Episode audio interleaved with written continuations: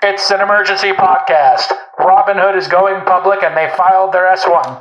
Yes, that's right. Robinhood, yum yum for JCal, has filed its S-1 to go public, and they are allocating between 20% and 35% of their IPO shares for you, the retail investor, the Robinhood app user. Oh my God. We're going to break it all down right after this quick message. We all know that marketing budgets don't grow on trees.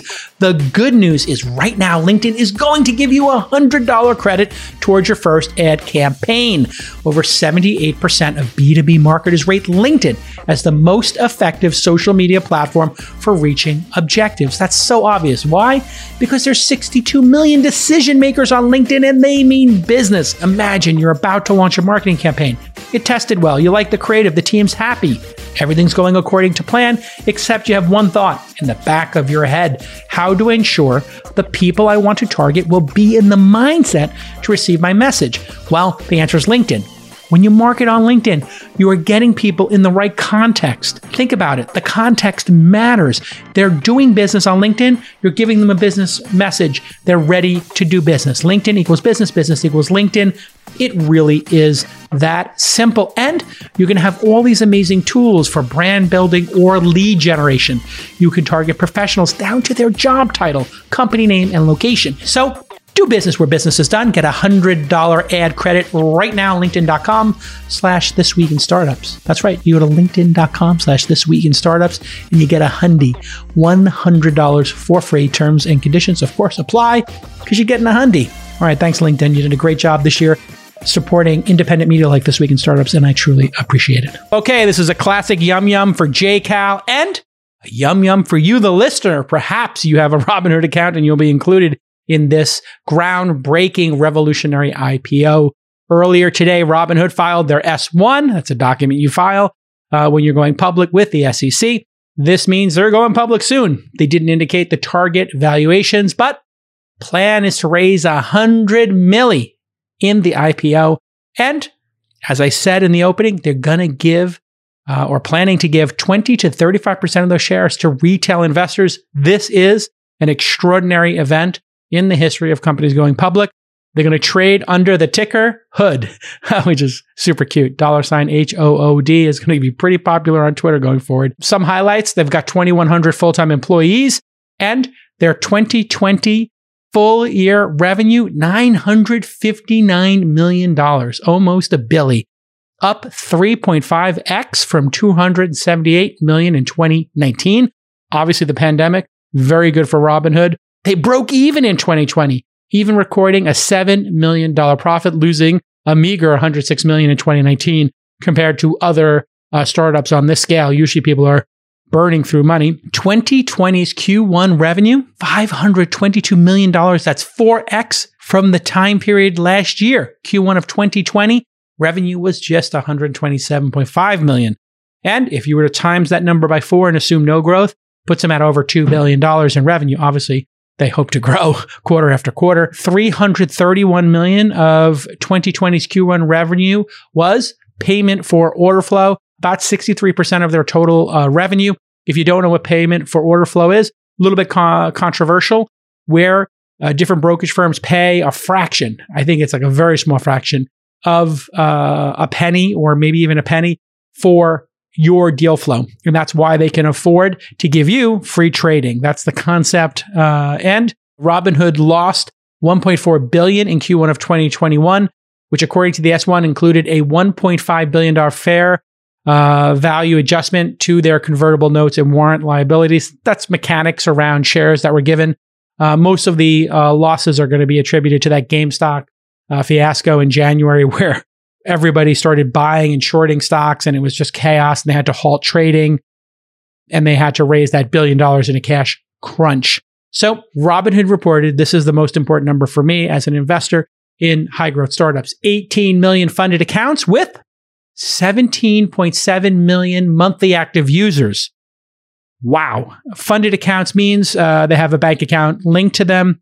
And if you look at the year by year funded accounts chart, all the way from 2013, which I invested shortly before that, to 2021, it is unbelievable. The slope is what all startups dream of. This is an Airbnb, Uber, Facebook, Google-like slope. It is just up and to the right, and you see these inflection points happen as the company becomes more and more popular. This is one of the things about startups, you know, if you survive, you can then hit a tipping point, whether it's, you know, something that is bittersweet, like this GameStop, you know, fiasco where people are shorting stocks and buying them because they're part of meme culture and on a Reddit thread, and people go to war over shorting. It's crazy. Over 50% of the users are first-time investors. That is amazing. This means Robinhood is the future of finance. They're getting the new investors. This bodes really well for them. Over 80% of these users were acquired organically or through referral. This is one of the most brilliant things that they've ever done. They told me about this in the early days, Vlad, that they would give a free stock to people who signed up, or if you refer somebody. In fact, I referred so many people by tweeting, they capped me at some number. It might have been $500 in stock or maybe 500 people. I can't remember. So they've had unbelievable growth. And as I said, during that time period, when they were having problems, I said, you know, it reminds me a lot of the days of Uber when they had surge pricing and there was big controversy around it. Sometimes a company hits an inflection point and they're just unprepared for that amount of activity. And that is ultimately a good thing because you wind up having a whole bunch of people find out about your service, embrace it, use it, etc. Now, it's painful in the process to not have enough cars on the road, not have enough Airbnbs for people to stay in. You know, there are bumps in the road. When you make an omelet, you got to crack some eggs. It is difficult to be a founder of a high-growth startup. And what matters is not that you have these moments where you trip, you fall, you stumble, you're misunderstood, things break. It's that you get back up and you fight and you fight and you fight to learn from your mistakes and to build a better service. Okay, so some more highlights of the insane growth from the first quarter of 2020 to the first quarter of 2021. Monthly active users doubled from 8.6 million to 17.7 million. Just let that sink in. In a year, they doubled the number of monthly active users. The chart is bonkers looking. We'll put that, if you're watching on YouTube, you'll see it. And to look at the amount of assets under management, again, from Q1 2020 to Q1 2021, 1 year, assets under custody went from 19 billion to 81 billion, 4x. Revenue went up 300%. Tripled. And the average revenue per user, you might hear that referred to as ARPU in the industry, increased 60% from $82.90 to $137 per user. In other words, they're making serious money off of users already, and that will keep going up. What if they introduce Robinhood mortgages, or think about all the different financial services they could add now as a trusted partner on your phone already? They're making $137 per user. What if they had mortgages and car loans and any number of other devices, savings account, checking accounts? You get the idea. There's so much you can do in finance. And so their user base is huge. How does it compare to other folks in the industry? Well, Charles Schwab has 32 million accounts. That includes TD Ameritrade. They were founded in 1971. They have a 42-year head start. I've seen this movie before. People talked about MySpace and Facebook, and oh my God, Facebook would never catch up to MySpace. I think we know how that story went. And Q1 trading revenue for Charles Schwab, $1.2 billion. Their market cap, $138 billion. If you look at Fidelity, 26 million accounts. They've been around for 35 years. And then if you look at E-Trade, 5.2 million accounts plus. Morgan Stanley's 3 million. In other words, and E-Trade was launched in 1982 in Palo Alto, 31-year head start there. So this is amazing to see anybody crack into, you know, the likes of Charles Schwab, TD Ameritrade, Fidelity, and E-Trade.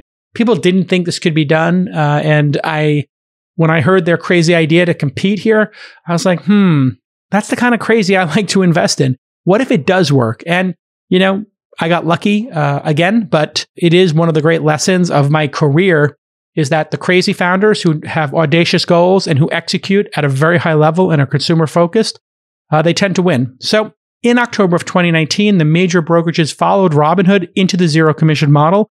That's when you know you've really made an impact, is when everybody else changes their behavior. You saw this with Airbnb, the hotel chains. Bonvoy, I noticed when I was on their website, was offering me kind of Airbnb type options with my Bonvoy points from Marriott.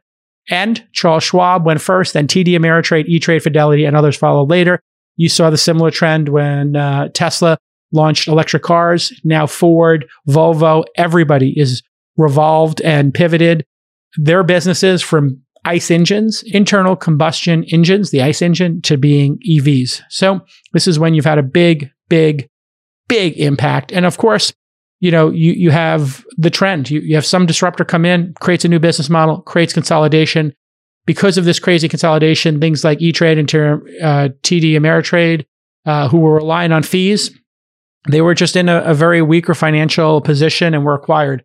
This is the nature of our industry. Your margin is my opportunity. Your margin, my opportunity. Somebody is making money from smartphones. Android makes it free. Microsoft is making money from Office. Google makes it free or low cost. You get the idea.